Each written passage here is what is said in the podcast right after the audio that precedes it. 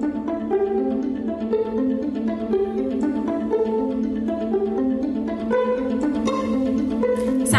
سال نوتون مبارک روزهای بهاری خوبی داشته باشید من نیلوفر علیها هستم معمار و مدیر گالری علیها. امروز نهم فروردین 1401 و شما به سی‌امین قسمت از سلسله پادکست های ArchiCaster در سال جدید گوش می‌کنید. در این پادکست ها من به همراه دو دوست خوب فاطمه پورکسرا معمار داخلی و مؤسس Nano Design و کسرا علیها معمار و مؤسس هنرگردی می‌خوایم به بهانه نوروز در مورد جنبش خانه های کوچک و کاروان ها صحبت کنیم.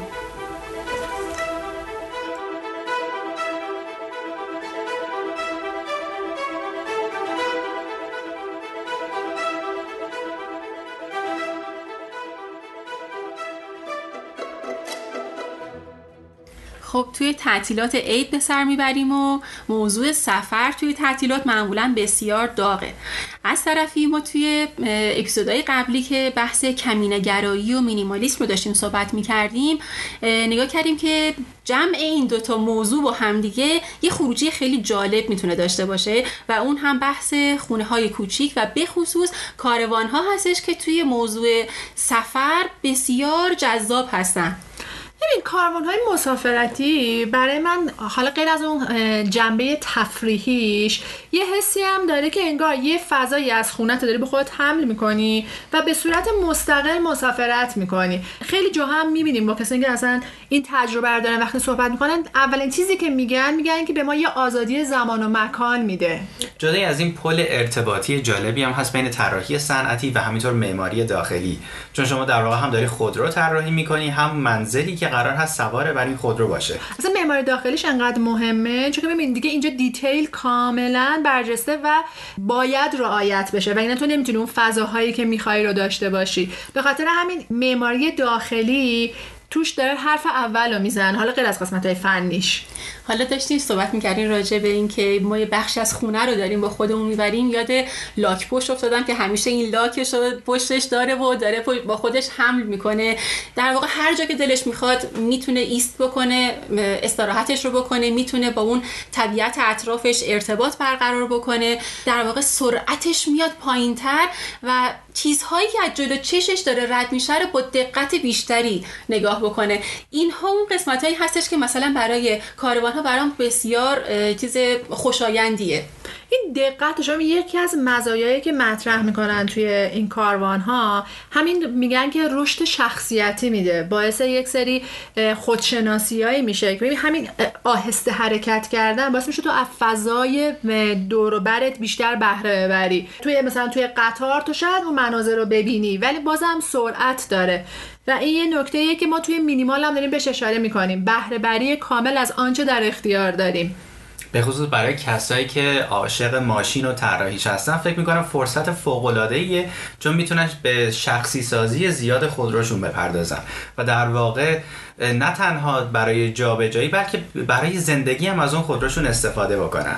ببین این دیتیلینگی که داری میگی و این شخصی سازیه خیلی آدم باید هم خودش رو درست بشناسه که نیازهاش چیا هستن نیازهای اولیه ها و همین که بدونه در اون سفر و در زندگی طولانی مدت حتی به چه چیزهایی نیاز داره. بنابراین ما از اون انباشتگیهایی که همیشه در خونه های خودمون داریم کاملا باید فاصله بگیریم. چیزهایی رو حمل می‌کنیم که روز به روز داریم ازشون استفاده می‌کنیم. و حالا توی این detailing ها و جزئیاتی که فضاها رو باید تقسیم بندی بکنیم و یه جور ارگانایز بشن که نه شلوغ باشن و همین که همه چیز دم دست باشه خیلی تفکر زیادی می‌خواد که اون طراح بتونه همه اینها رو در کنار هم به بهترین و زیباترین شکل جا بده. ببینین فرحال ما قبل از که بچه به نظر من بریم داخل طراحی که چگونه باید طراحی کنیم یه یه خود عقبتر بریم نگاه کنیم ببینیم نظر ذهنی چه اتفاقایی میفته وقتی ما با کاروان سفر می‌کنیم. ببین خیلی که با کاروان سفر می‌کنیم حالا تو کشور ما خیلی رایج نیست. و بماند که تو این چند ساله داره یه رواجی پیدا می‌کنه. ولی کسایی که مثلا توی اروپا خیلی سفر می‌کنن وقتی باشون صحبت می‌کنی اولین چیزی که میگن میگن باعث میشه که هزینه های زندگی ما بیاد پایین. به قول معروف میگن که ما هزینه آب و برق و گاز و اینجور چیزها رو نمیدیم. اجاره خونه پرداخت نمی‌کنیم. در نتیجه از کردیتمون کمتر کشیده میشه. خب این باعث خوشحالی بیشترشون میشه. و این یکی از نکاتی ما دقیقا توی مینیمالیسم بهش اشاره کردیم. گفتیم مینیمال بود شدن باعث خوشحالی آدم ها میشه. و یه نکته دیگه این که این دلیل نمیشه که اینا هزینه های مثلا برق و آب و اینا رو نمیدن اینجا هیچ پرداخت نمی‌کنن. چون که می‌بینیم که تامین منابع انرژی مخصوصا برق توی کاروان ها یه رکن اصلی و بسیار هزینه بره. چون پنل های خورشیدی که باید اینا روی سقف بذارن. یا ژنراتورهایی ازش استفاده می‌کنن مدام احتیاج به نگهداری داره و خودش هزینه قابل توجهی داره. ولی توی کلیت ارزانتر میشه یعنی ذهن آزادتر میشه از یه سری هزینه ها ببین در واقع هزینه شاید اولش بخوای نگاه بکنی هزینه اولیش کم نیست اصلا. ما قبلا هم توی اپیزودهای قبلی صحبت کردیم که توی بحث مینیمال کیفیت اتفاقاتی که داره توی اون فضا میفته مهمه. بنابراین صرف کردن هزینه اولیه به نسبت بالا برای تمام قطعاتی که اونجا استفاده میشه لازمه. چون در طول زمان ما بحث نگهداریشون رو داریم و هر چقدر که کیفیت بهتری داشته باشن اون اولش خب طبیعتا ما در طول زمان به دردسر کمتری دچار میشیم. بنابراین ما باید اینو بدونیم که هزینه اولیه‌مون اصلا مبلغ کمی نخواهد بود ولی در طول زمان انگار ما یه سری چیزها رو صرف جویی می‌کنیم توش. هزینه هایی که تو گفتی مثلا مثل همین انرژی خیلی کمتر میشه. و خب طبیعتا باعث میشه که ما در طول زمان انگار یه مقدار پول به برمیگرده. می‌دونید در واقع اینم مثل طراحی خونه به چندین عامل بستگی داره. یعنی اول از هم می‌تونیم این رو بگیم که به صورت یک کلیت ما می‌تونیم از زیر ده هزار دلار تا 500 هزار دلار هزینه بکنیم و ببینیم که چی می‌خوایم مثلا بخریم. از camper هایی که متصل میشن به مثلا خودرومون یا camper هایی که اصلا خودشون یک می‌تونن شبیه یک وانت باشن که داخلی زندگی می‌کنیم تا چیزی مثل اتوبوس که اصلا بهش میگن در واقع motor home یعنی در واقع خانه ای که موتور داره. و اینا خب هزینه های بسیار متفاوتی دارن و بستگی به اون در واقع lifestyle ی داره که اون فرد داره و می‌خواد چطوری ازش استفاده بکنه.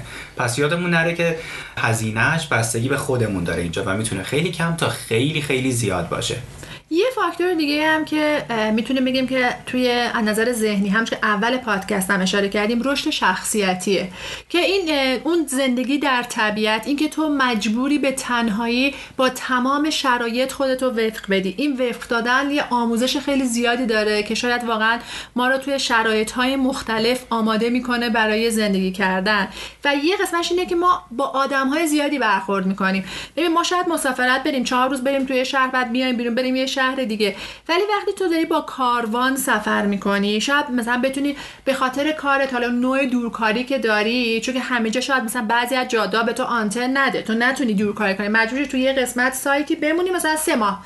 بمونی که مثلا یک پروژه ای تو انجام بدی باعث میشه تو با فرهنگ بیشتر آدمای اون منطقه آشنا بشی. و این شناخت بیشتر آدم ها یکی از اتفاقای خوبیه که توی سفر با کاروان می‌تونیم ببینیمش. خب اینها در واقع قسمت های خوب ماجراست و اینکه چقدر می‌تونه جذابیت این اتفاق رو برای ما ببره بالا. این رو هم باید البته یادآور باشیم که زندگی کردن توی همچین فضایی اصلا به معنی این نیستش که ما عین انسانهای بدوی هستیم و مثلا هیچ استفاده ای از تکنولوژی نمی‌بریم. اتفاقا برعکس توی همچین فضاهای استفاده از تکنولوژی روز بسیار هم مهمه. یعنی مثلا ما حتما اینترنت رو داریم که خب اصلا بدون اون که نمی‌تونیم حتی همین دورکاری که داریم میگی رو انجام بدیم. و سیستم های ایمنی مثلا در اینجا خیلی حرف اول رو می‌زنن با توجه به اینکه بالاخره ما در یک فضاهای دور از دسترسی می‌خوایم کمپ بکنیم که خب بحث ایمنی بسیار مهمه. من خودم به شخصه یکی از چیزهایی که برام واقعا به نظرم می‌رسه که سخت باشه توی این جریانات بحث ایمنی است که خب تو جاده ها توی هر جای تو جنگل می‌خوای بری و بعد آدم نمی‌دونه با چی قرار هستش مواجه بشه اصلا. و یا مثلا همین سیستم های هوشمندی که ما می‌تونیم استفاده کنیم. همه اینها در واقع در خدمت یک همچین فضای کوچکی هستن. می‌دونید اینجا یه مسئله هم هست. یعنی شما اشاره کردین که ویژگی خیلی مثبت استفاده از مثلا کمپرها اینه که ما می‌تونیم با فرهنگ های متفاوت آشنا بشیم. همین فرهنگ خب یه مسئله دیگه هم هستش که ما خودمون از دل چه فرهنگی داریم میایم بیرون. یعنی می‌خوام بگم که این نکات مثبتی که گفتیم یک روی سکه است روی دیگهش هزینه های بالا و مثلا مشکلات اتفاقا فرهنگیشه. یعنی مثلا ما خودمون تو ایران خودروهای محدودی می‌تونیم سوار بشیم دیگه. مثلا همین شرکت سایپا ایران خودرو هیچ وقت گزینه کمپر به راحتی برای ما ندارن. این روزا خوشبختانه متخصصینی هستن که دارن کمپر رو می‌سازن ولی عملا حتی برای سفر به اروپا یا حتی کشورهای هممرزمون ما نیازمند کمپرهایی هستیم که از بیس داخل کارخونه ساخته شدن. و ما مثلا اگر بیم خودمون یک وانتی رو بکنیم کمپر نمی‌تونیم از ایران خارج شیم. حتی پلیس داخل ایران می‌تونه جریمهمون بکنه و اونم به خاطر در واقع ایرادات قانونی که وجود داره و خب طبیعی هم هست. می‌دونی می‌خوام در واقع بگم که مثلا یک جوونه ایرانی خیلی براش سخته که بخواد با کمپر بره این اون بر ببین برای اینکه اشاره خیلی خوبی کردی کس را چون ببین یه سری استانداردها باید رعایت بشه. ببین مثلا اینکه توی جاده های مختلف می‌خوای بری باید طول و عرض و ارتفاع مشخصی داشته باشی. یا حتی وقتی مثلا تو میری توی جنگل اگر اون سیستم گرمایش تو درست تعبیه نشه می‌تونه باعث آتیش سوزی بشه. و اینکه تو ایران گفتیم ما اصلا تو ایران می‌تونم بگم که واقعا خیلی سخت این کار رو انجام دادن. درسته حالا تو این سالها یه سایت هایی وجود داره ولی من واقعا چون که دوستان این تجربه داشت می‌دونم که بسیار درگیر بود و خیلی جاها دچار اذیت هایی میشدش که اصلا گفت من نمی‌تونم برای یک روز یه جا وایستم باید همش حرکت کنم.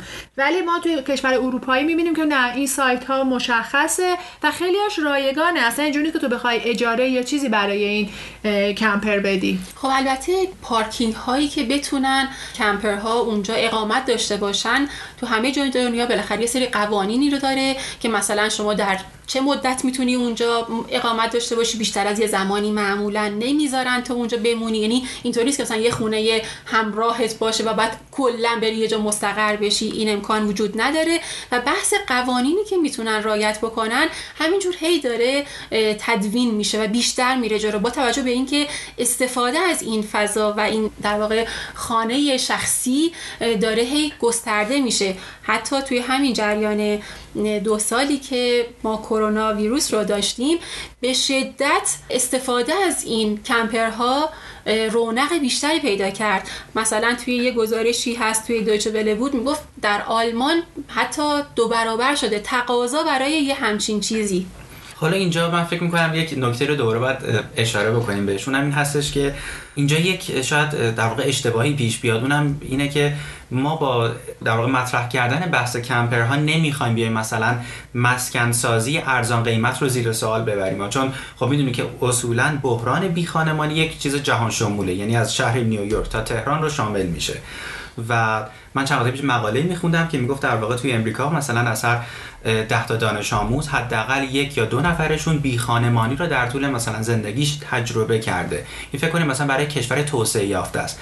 دیگه مثلا برای مایی که حتی شرکت واحد میاد توی خبرگزاری پخش شده بود دیگه که مثلا حتی شبانه اتوبوس ها رو آماده می‌کنن برای که افراد داخلش برن که از سرمایه یخ نزنن یه نکنیم بحران چقدر جدی است. در واقع می‌خوام این رو بگم. کمپری که ما الان داریم در آتش صحبت می‌کنیم یک مقدار لوکسه و قرار نیستش که مثلا جای مسکن سازی همگانی رو بگیری که اتفاقا الان در رابطه با جنبش خانه سازی های کوچک فکر کنم جا داره که بهش بپردازیم. دقیقا نکته درست رو گفتی چون ببینید مثل یات هایی میمونه که طراحی میشه. خیلی هیجان داره خیلی جذابیت داره با این سختیه ولی اصلا چیز ارزان قیمتی نیست. حالا غیر از که تو میسازیش و کاراش انجام میدی در طول سفر ببین ما آسیب های زیادی به بدن ها می‌خوره. حالا الان یه خود جلوتر میام راجع به یک مختصر کوتاهی راجع به می‌تونیم راجع به اون متریال های ساخته این کمپر ها هم صحبت کنیم.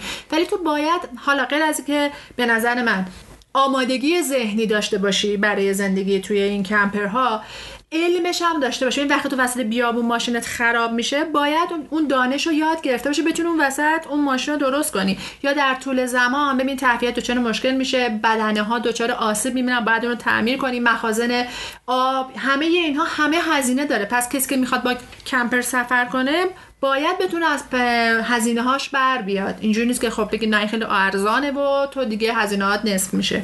ولی شاید اینطوری بشه گفت که ما در واقع دستبندی های متفاوتی داریم از کمپرها و آدم هایی که از این فضا استفاده می‌کنن. ببینیم مثلا ممکنه که یه نفر خونه شخصی خودش رو داشته ویلاش هم داره حالا می‌خواد محض ماجراجویی یه کمپر هم داشته باشه. مطمئنا اون کمپرش یک کمپر لوکس خواهد بود و اصلا این چیزی نیستش که بشه با یک فضا و هزینه کمی. بتونه ازش استفاده بکنه. ولی واقعا هستن کسایی که با توجه به دیدگاه های خودشون مثلا مثل طرفداران محیط زیست کسایی هستن که واقعا از این فضا استفاده می‌کنن.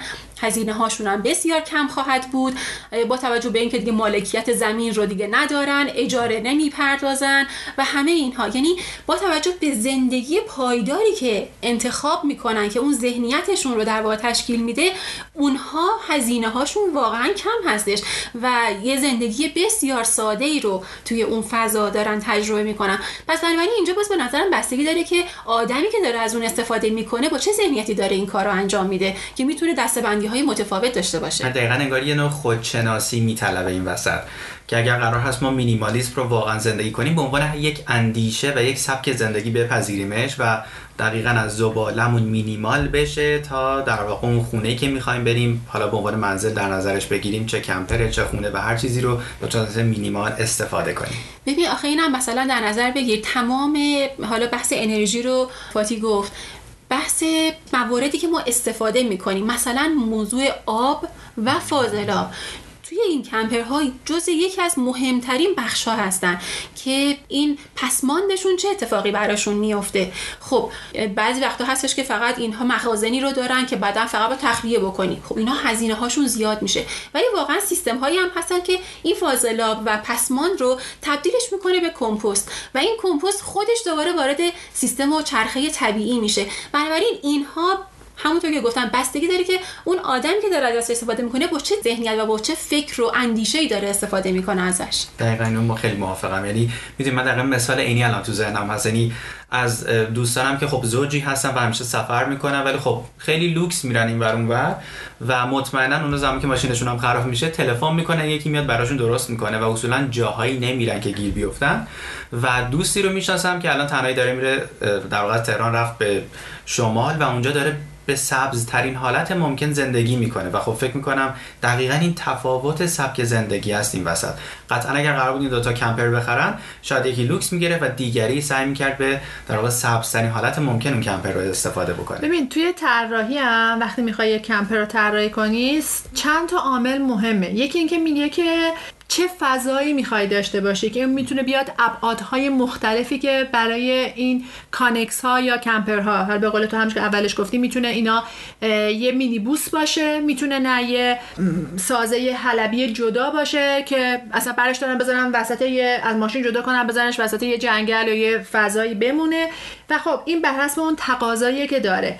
و مثلا اینکه ما چه وزنی رو می‌خوایم داشته باشیم چه متریالی می‌خوایم روش کار کنیم اینا همه به اون درخواست کننده برمیگرده. به طور مثال اگر ما بیایم که داخل دیواره های داخلی رو بیایم از چوب های سبک یا پارکت ها استفاده کنیم خود این می‌تونه درجه بندی های مختلف داشته می‌تونه قیمت های متفاوتی رو توی این کمپر ما داشته باشه. حالا این قسمت های بیرونیش می‌تونه باید به نظر من یه فلز گالوانیزه باشه که به همراه یه سری رنگ های اپوکسی خاص مهار بشه. به خاطر تغییرات آب و هوایی و فصلهای مختلفی که ما حرکت می‌کنیم بسیار در تخریب این نقش داره. هرچند که هر چند وقت دفعه باید اینا ترمیم بشه.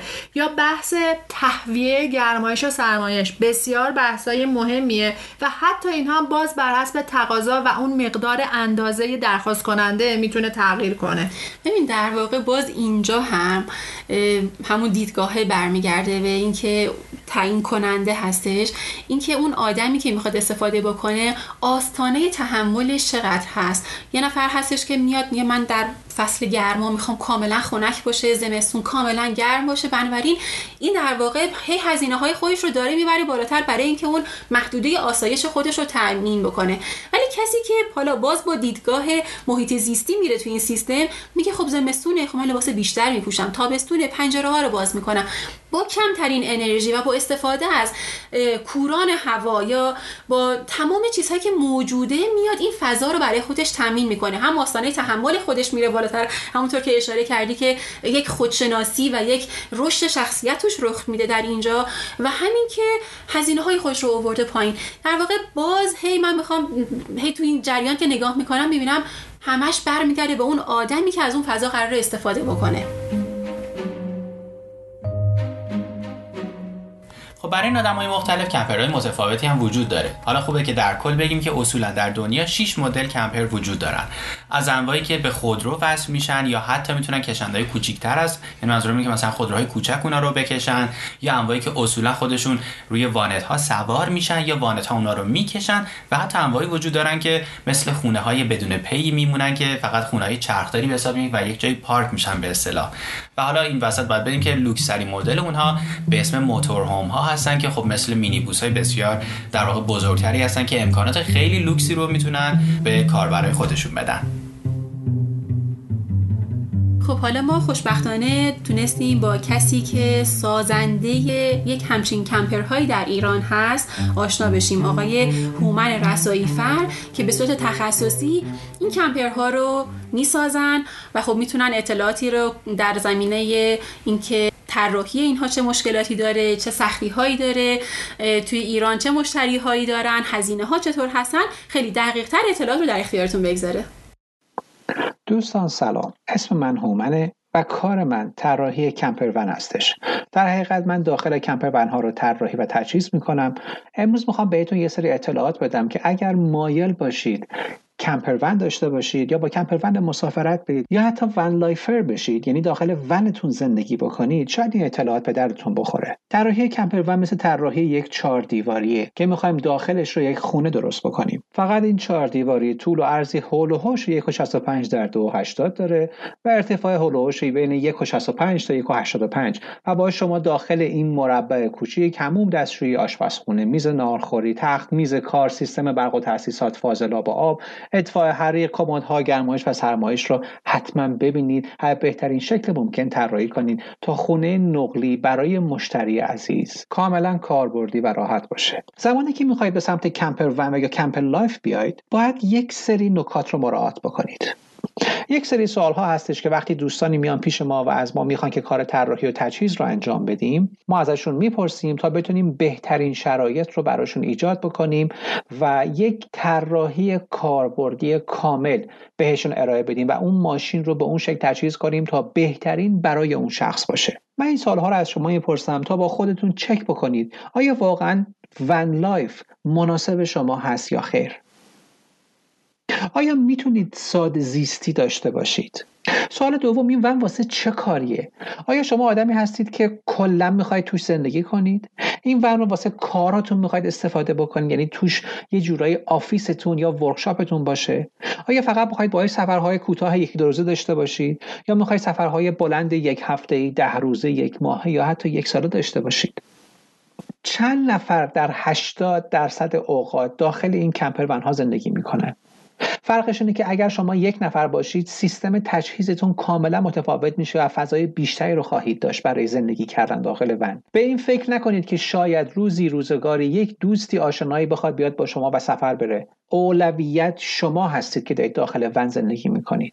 دقیقا مثل خرید خونه. شما به خاطر اینکه کل فامیل بیان خونه شما بخوابن یک خونه 500 متری رو اجاره یا خرید نمی کنید برای کمپر ون هم دقیقا همین مدله.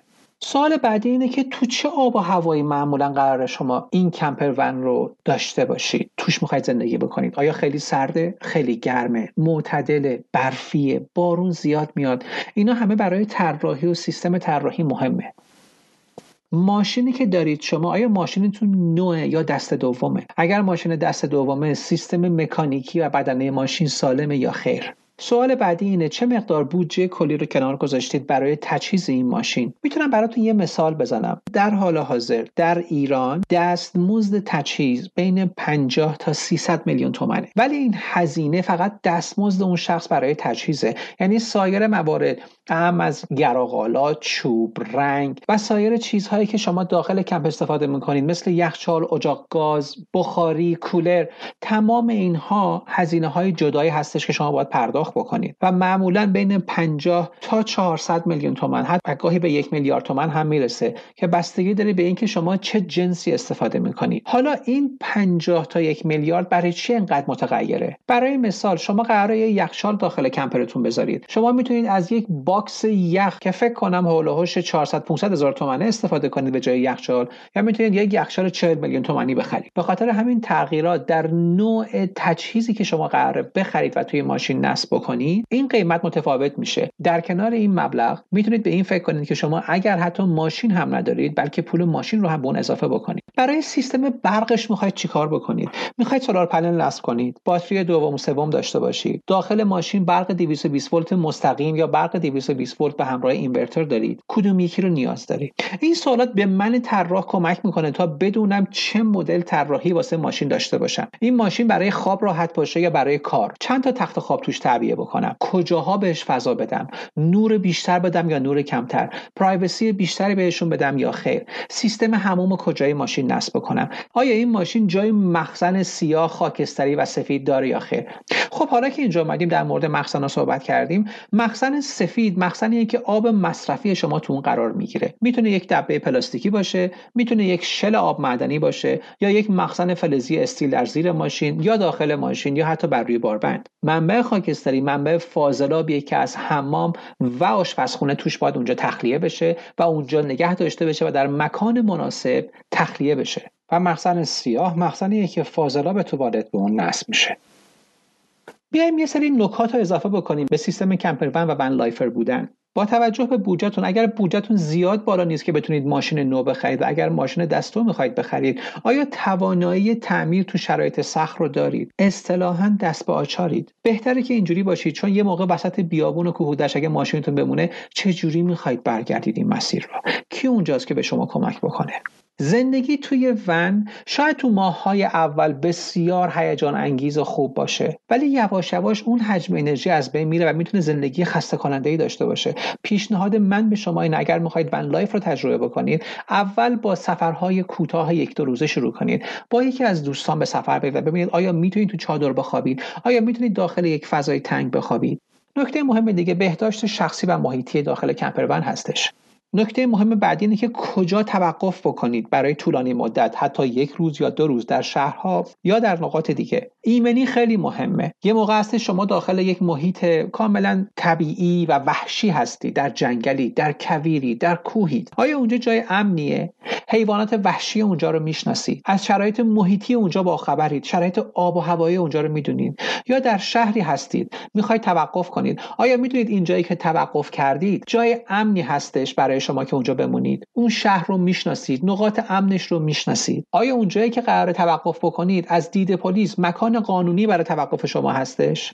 آیا اون جایی که دارید توقف می‌کنید سر و صدا زیاده؟ شما بعد از یک روز رانندگی بعد از یک روز بسیار پرمشغله نیاز دارید که این خستگی و استرس رو از خودتون با استراحت در ونتون در خونتون از خودتون دور بکنید. آیا اونجا سر و صدا زیاده؟ شب سر و صدا زیاده؟ روز سر و صدا زیاده؟ نور فراوونه. به اینها حتما باید فکر بکنید. محیطی که دارید توش توقف می‌کنید آیا کثیف و آلوده است؟ نزدیک به محیط هایی که پر از حیوانات موزی پشه مگس و اینجور چیزا هستش؟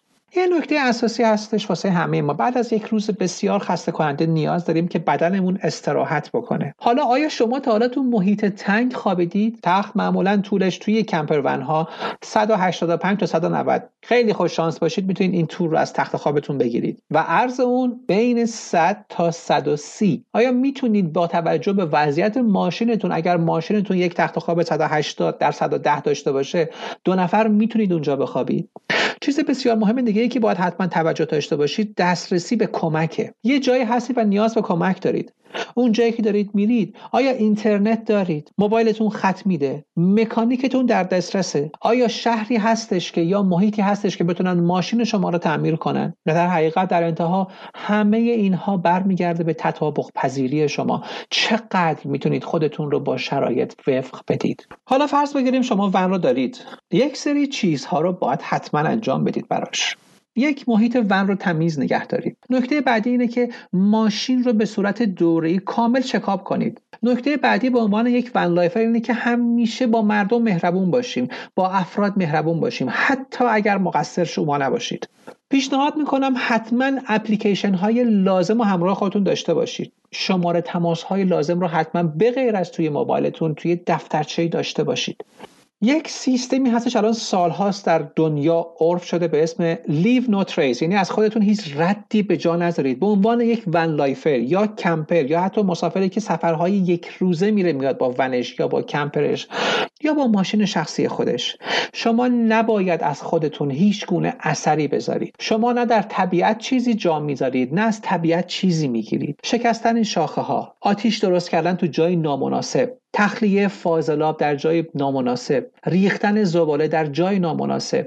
اگر ون لایفریم اول اول اول دو دنبال فرهنگ داشتن کمپر باشیم. اگر نیاز به هیزم دارید لطفا بخرید. یک گونی هیزم بخرید با خودتون ببرید. آتیش رو توی دونه منقل درست کنید. به زمین آسیب نرسونید. برای تخلیه فاضلاب حتما از مخازن فاضلاب استفاده بکنید و اگر نمیشه پروتکل های لازم برای تخلیه فاضلاب که دور بودن از منابع آب به مقدار مناسب هستش. مناسب یعنی بالای 35 متر. و یک چاله باید بکنید. شما به عمق حداقل 70 سان و بعد فاضلاب رو اون تو خالی بکنید. زباله هاتون رو توی کیسه بریزید جمع بکنید می‌تونید بیرون ماشین پشت ماشین آویزون کنید و بعد به اولین شهر روستا یا قصبه که رسیدید در سطل زباله اونجا بندازید. طبیعت رو سالم نگه دارید. سعی کنید سیستم van life خودتون رو داشته باشید. چشم هم چشمی نکنید. متناسب با شرایط خودتون ماشینتون رو تجهیز کنید. نیازی نیست اگر یک شخصی توی ماشینش سینک طلا داره شما هم اونو داشته باشید. شاید کار شما با سینک پلاستیکی هم راه بیافته. اگر می‌خواید van life رو شروع کنید انتظار نداشته باشید که یک زندگی لوکس رو تجربه کنید. به این عکس هایی که داخل اینترنت هست اصلا اعتماد نکنید. یک شخصی در بهترین حالت ممکن یک عکسی رو از یک فضای دوست داشتنی می‌گیره. ولی پشت اون عکس یک عالم اتفاقات هست خستگی هست. اصلا انتظار نداشته باشید که یک زندگی لوکس رو تجربه کنید. مگر اینکه یک مدل camper van big داشته باشید که مثل camper van های رویایی و اگر اشتباه نکنم بالای 10 تا 15 میلیارد تومان هزینه اون اتوبوس ها هستش. و در آخر اینکه فکر نکنید van life کار ارزونیه. مطمئنا از پرداخت اجاره منزل ارزون تر می‌تونه باشه ولی هزینه های جانبی هستش که شما باید در نظر داشته باشید و اونها رو به بودجه ماهانتون برای سفرهاتون اضافه بکنید. با سپاس از اینکه وقتتون رو به من دادید. در نهایت ازتون خواهش می‌کنم اگر کسی رو می‌شناسید که camper van داره یا van lifer ه و یا اگر خودتون می‌خواید این کار رو انجام بدید حتما حتما حتما در ابتدا فرهنگ سازی رو انجام بدید که بتونیم یک طبیعت عالی و یک شهر و روستای عالی و محیط زندگی زیبا و تمیز داشته باشیم که همه بتونن ازش لذت ببرن. موفق.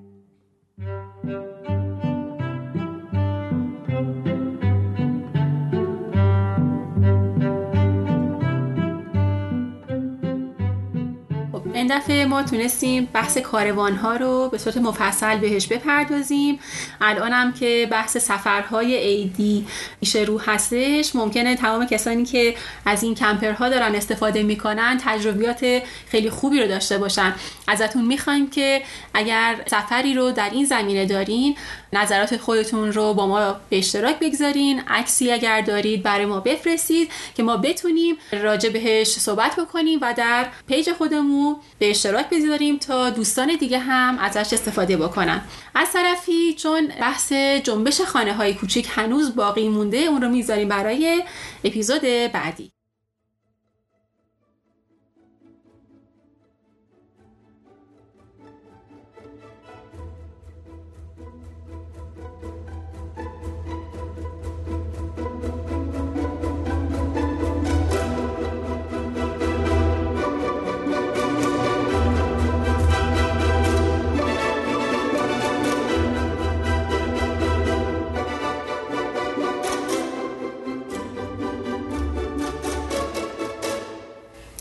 مرسی که شنونده ArchiCaster بودیم. تلاش ما اینه که معماری رو به دور از پیچیدگی و در راستای ارتقای کیفیت زندگی روزمره افراد مطرح کنیم. ArchiCaster رو در پلتفرم های Castbox شنوتو Spotify Google Podcast و تهران پادکست گوش کنید. خوشحال میشیم تجربیات و دیدگاه های خودتون رو در هر قسمت از موضوعات پادکست به ایمیل archicaster.info@gmail.com ارسال کنید. مطالب ما رو در صفحه اینستاگرام آرکیکستر دنبال کنید و به دوستانتون هم معرفی کنید. دوست داریم جمع سه نفره ما به جمع بزرگتری تبدیل بشه. من فاطمه و کسرا سال نو خوبی رو براتون آرزو می‌کنیم.